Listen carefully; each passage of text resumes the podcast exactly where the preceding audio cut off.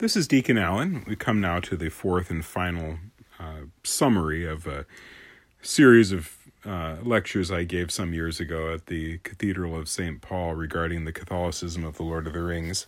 Uh, we'll start off again with the quote which we've used uh, for each of these talks um, in a letter that Tolkien had written uh, to his friend, uh, Father Robert Murray.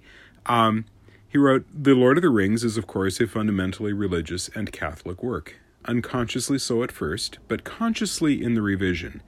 That is why I have not put in or have cut out practically all references to anything like religion, to cults or practices in the imaginary world, for the religious element is absorbed into the story and the symbolism. Now, that's important because, again, we've noted, you know, if it's such a fundamentally religious and Catholic work. Well, where's the religion? Um, but uh, but again, it's baked into the, the the fundamental moral outlook of the story. So far, we've talked about um, you know Tolkien's own deep Catholicism, his love of language, how he um, developed the story mostly from creating uh, fictional languages that he was developing and then wondering what kind of people would have spoken this language and what kind of stories would they have told. Um, and uh, uh, and then he developed this incredibly deep world um, with so much uh, uh, uh, detail and depth to it. Um, and then we talked about the difference between allegory and applicability, and how Tolkien, you know, did not care for allegory. That is, he saw that as the author forcing himself on the reader, but applicability allowed the reader to draw connections with the real world uh, in the writings. And so uh, we talked about uh, Christ figures uh, in The Lord of the Rings, and then also in our uh, the, the lecture, the, the talk that I, I just gave um, on Marian images. Well, this today I want to talk more about the kind of get more theoretical and talk about um, the uh, the moral uh, background that is kind of worked into the story. A deeply Catholic uh, moral theology that's at the at the heart of the characters, and that's why they they resonate so well as such real characters. Um, let's talk about a little background. One of the real difficulties uh, in um, in explaining uh, why we believe what we believe uh, is the philosophical problem of evil. St. Thomas Aquinas talked about how there are really only two arguments against the existence of God. All of them basically boil down to two things. One, that you don't need God to explain things because they explain themselves. Well, that doesn't seem self evident. And the second one is the problem of evil. If God is all good, all loving, all powerful, um, why does evil exist? Um, and uh, uh, St. Thomas answers you know the that first one that God is unnecessary because the universe is fully explicable, explicable, without him, uh, with his the first of his five ways, the Quinque Viae, the, the five proofs for the existence of God. You know, looking at causation and saying, well, you have an infinite regress if you don't have a first cause, right? Um, but then uh, the second uh, is to be answered by some form, I think, of the greater good defense. Some of them have been developed, uh, you know, like the free will defense. Uh, evil exists because freedom, free will is such an important good, and you couldn't have freedom if you didn't have the freedom to go wrong. Uh, you know, freedom only to go right doesn't seem like like freedom at all. Um, there are some difficulties with that argument because we know that if I can make if I'm faced with a moral choice and I can either do the right thing or not, and I can freely choose one or the other, it's possible I could freely choose the right every time, right? And that might land us in the Pelagian heresy.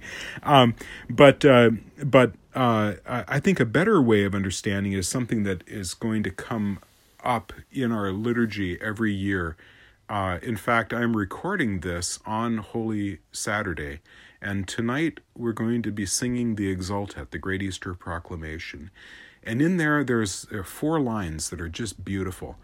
O certe necessarium Adae peccatum, quod Christi morte deletum est. O felix culpa quetalem actantum meruit habere redemptorem. O truly necessary sin of Adam, which is cancelled by Christ's death. O happy fall, and felix culpa could be translated, O fortunate crime, that merited for us to have such and so great a Redeemer. That is the idea, the felix culpa, the idea that even the worst thing we as a human race can do by turning our backs definitively on God in the sin of Adam, even the worst thing we can do, God can turn to account so that it not only does he cancel it, not only does he wipe it away or forgive it, but he actually makes the evil we as a human race do a necessary condition for an even greater good, our redemption, that could not have happened without it. And so um, we see, uh, you know, the the uh, I think that this this uh, Felix culpa um, defense as you know the greater good defense that the evil is necessary condition for an even greater good that can happen. Well, when we look at freedom, and of course, then from there we can get to the free will defense as part of that, right? Um, when we look at freedom of will in The Lord of the Rings, it's one of the things that's stressed over and over again. Um, we need to understand, though, first of all, what is evil in Catholic moral theology? Evil is not a positive thing. Evil is actually a privation of a good that ought to be there in the same way that darkness is not you know a thing in itself but it's the absence of light. Blindness is not a thing in itself. It's the absence of sight and so forth right? So evil um, something bad is always a privation. It's always a good that's missing that should be there or a good thing that is perverted to a, a an end for which it's not intended.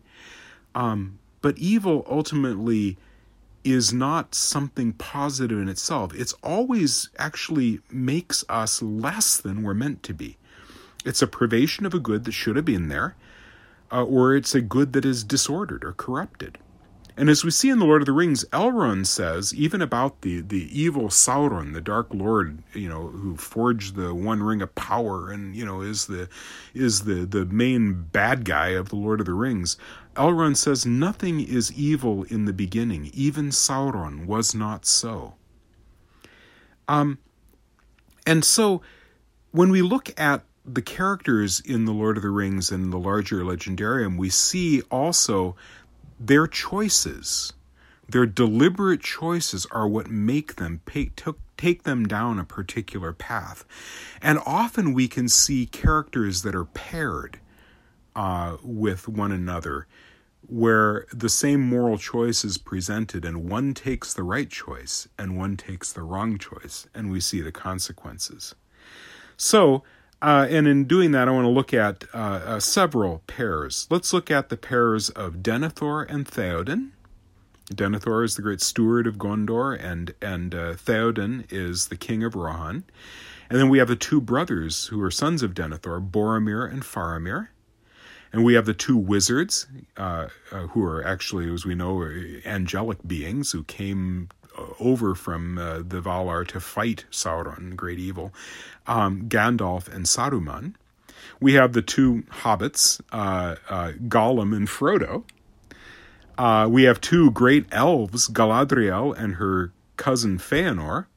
And then two more hobbits, kind of working class hobbits, Sam Gamgee uh, and Ted Sandyman. So let's take a look at these. Um, what do we see? Uh, um, you know, we see free will in the Lord of the Rings is is essential to understanding the ring as a metaphor for evil. Again, no allegory here. The ring is not itself this is what evil means, but it's an allegory for evil. It the ring's power is to be found in its power to dominate other wills, to enslave others. And part of the temptation of the ring is to make a person think he can actually wield it Remember, sin is always a bait and switch. It's always a fraud and a cheat. You're offered something good because nobody can desire evil because evil isn't anything in itself. You you desire a good. But sin is bait and switch. What you get is not the good that you de- that you desired. Um, you get slavery. You get a darkening of the intellect. You get a weakening of your will, and ultimately you get caught up in a habit, a cycle, a spiraling downward that ultimately, if it is not broken by the grace of God, will end in hell for all eternity. Um, and so uh, uh, this ring of power makes a person think that he can actually wield it uh, and dominate the wills of others, but in reality, ultimately, it enslaves even him.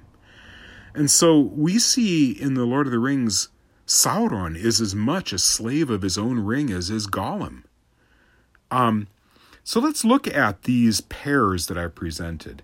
Denethor and Theoden, two great. Well, Denethor isn't a king, but he's the steward and effectively a, the monarch of of uh, of the country of Gondor, and Theoden is the king of Rohan. Denethor despairs, um, and uh, uh, and ultimately uh, uh, you know kills himself uh, whereas Theoden allows himself to be healed of his uh, despair that has taken over him, and he becomes a great hero. And so when you look at how their their deaths, they both die.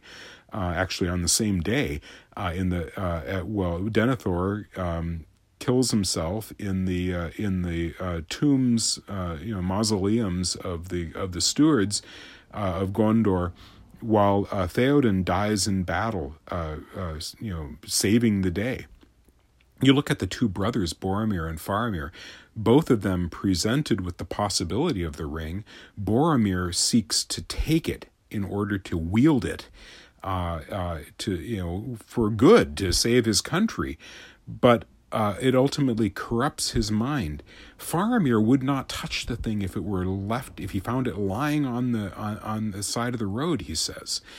Um, so they're both presented with the the opportunity, but they each are tempted or each you know go in different respond to that temptation in different ways of course boromir ultimately is redeemed by his sacrificial death in trying to save the characters uh, pippin and merry uh, from the orcs Look at Gandalf and Saruman. Gandalf is offered the ring as well, but he uh, but he refuses it because he would not even touch the thing.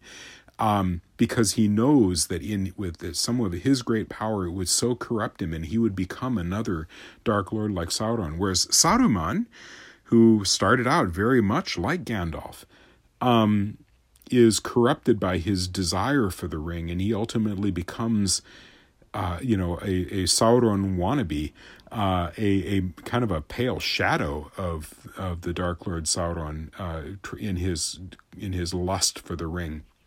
We look at Gollum and Frodo. Both of them carry the ring for some time. Gollum for a long time. Gollum is completely corrupted by it, uh, and uh, and can think of nothing else but the ring. It is his precious. It is his all-consuming passion.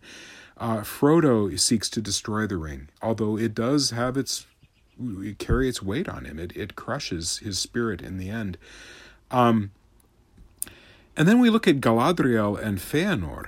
You know, both of them defy the Valar in the Silmarillion, and they depart from uh, from Valinor to uh, uh, uh broad lands in in in Middle Earth. But Galadriel ultimately um, you know, passes the test and she seeks to fade and be remain simply Galadriel rather than be a dark queen, you know, in with when she's tempted by the ring. Feanor does not fail the test and he dies uh, in the in the uh, Silmarillion uh, with a lot of blood on his hands. And then finally in, you know, the small characters, the uh, the um, uh, the working class hobbit Sam Gamgee becomes really the true hero of the Lord of the Rings. Uh, Ted Sandyman, you know, in his quest for you know power and bullying and whatnot, linking himself up with uh, in with the petty tyrants in the Shire, ends up being a servant in a mill where his father had been a the free owner and proprietor of the mill. Um, so uh, anyway, we see in these pairs, they're you know they have similar backgrounds, similar tests, similar characters, but they go in very different ways because they choose different ways. Um, I think you know when we look at uh, the ring itself and its temptation to power, uh, it tempts you according to your stature. The supreme irony, you know, uh, of this ring as it enslaves you. Um, as I mentioned, Sauron is as much a slave of his own ring as is Gollum, who is completely corrupted by it. And there's a supreme irony at the very end of his quest when Frodo is right at the cracks of doom and he speaks loftily of choosing the ring to take it as his own as he stands there on the cracks of doom. He has no will of his own left. And it's by the eucatastrophe, the unexpected turning of uh, where Gollum, because of his lust for the ring, bites the ring off of Frodo's finger and uh, and and uh, and then falls into uh, the cracks of doom that Frodo is actually spared from this. I mean, he's his his will is completely destroyed by this ring. In contrast to that, we see that it's humility that conquers.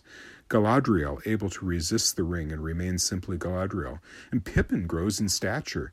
We see in the Lord of the Rings the moment he pledges himself to the service of another. Pippin you know, is this lighthearted um, fool of a took, as uh, as uh, uh, as Gandalf calls him. Um, but he suddenly he he grows and he becomes a a warrior of Gondor the moment he pledges his uh, um, his loyalty, his fealty uh, to Denethor, the Lord of Minas Tirith. Um, turning then, we talked about the felix culpa, this uh, you know the, the fortunate crime, the the uh, the happy fall that that uh, where God turns the evil we do to account to make it a, a uh, a necessary condition for an even greater good that could not have happened for it. Um, I take that to be re- represented in what Tolkien called, and I used the word earlier here, the U eucatastrophe. So catastrophe would put EU in front of it. So good catastrophe. The sudden turn of events that he called, um, that, that brings about the happy and unhoped for ending. It's very different from the Deus ex machina, the God from the machine device of you know the Greek playwright Euripides, for example, in that the eucatastrophe is not something that comes from the outside and completely changes everything, but it fits within the established framework of the story, and it follows from the actions of the characters. Frodo, this is the best example of this, Frodo, who in the end is himself unable to resist the power of the ring. He succeeds because earlier he had made moral choices. He had made the choice of mercy in sparing Gollum on several occasions, and that means that Gollum is still around to commit his final act of treachery. And it's Gollum's treachery is precisely a Felix Culpa, because without that evil action of attacking Frodo and biting the ring off of his hand, um, without which the ring could never have been destroyed. And I can't end this brief uh, talk without a discussion of an abandoned dialogue that, that Tolkien had written called Athrabeth Finrod an Andreth, um, which uh, was a dialogue uh, set in the period of the Silmarillion, so in the First Age, when a woman named Andreth is talking to an elf named Finrod, and she's talking about the struggle, you know, the fall of of man, which happened off stage in the story, um, and uh, and is there the discussion is going forward it ends up with issues you know again it got the fall of man and the temptation of morgoth who was the uh, the the kind of the satan figure of the silmarillion uh, and even with a prophecy of redemption uh, and tolkien abandoned it because it started striking him this is part of why you know he had stripped out any overt religious uh, actions um, other than you know the like we said the Elbereth hymn and this brief moment of silence. It's almost a table grace of the men of Faramir, um, because he saw it, it struck him as kind of almost a parody of the truth. But it's instructive that he got to it backwards. He didn't start out by saying, How can I present the fall of man and redemption in a fictional world? He started from the fictional world with the moral presuppositions of the real world and kind of went backwards into it and ultimately found himself reconstructing the necessary uh, fall of man and redemption. And so he abandoned that dialogue because he, he didn't want an allegory of the fall dressed up for Middle Earth. So we see in The Lord of the Rings and in the larger legendarium of Tolkien, Tolkien's deeply Catholic imagination and the deep moral uh, depth of uh, you know our of our theology uh, embodied in it not because Tolkien is deliberately trying to teach, you know, dress up Catholicism in, you know, a a a, a you know suitable, um, exciting form, you know, kind of like the spoonful of sugar makes the medicine go down kind of thing, but because being a Catholic, that moral sense is so real and so true. Uh, that if you're going to write stories about important things, moral choices, the underlying um, Catholic imagination is going to be present. And so we come to the end of our brief synopsis of a much larger lecture series on the Catholicism, a deeply Catholic and religious character of the writings of really one of my absolute favorite writers. And I'm happy that you were able to share this with me. Thank you so much.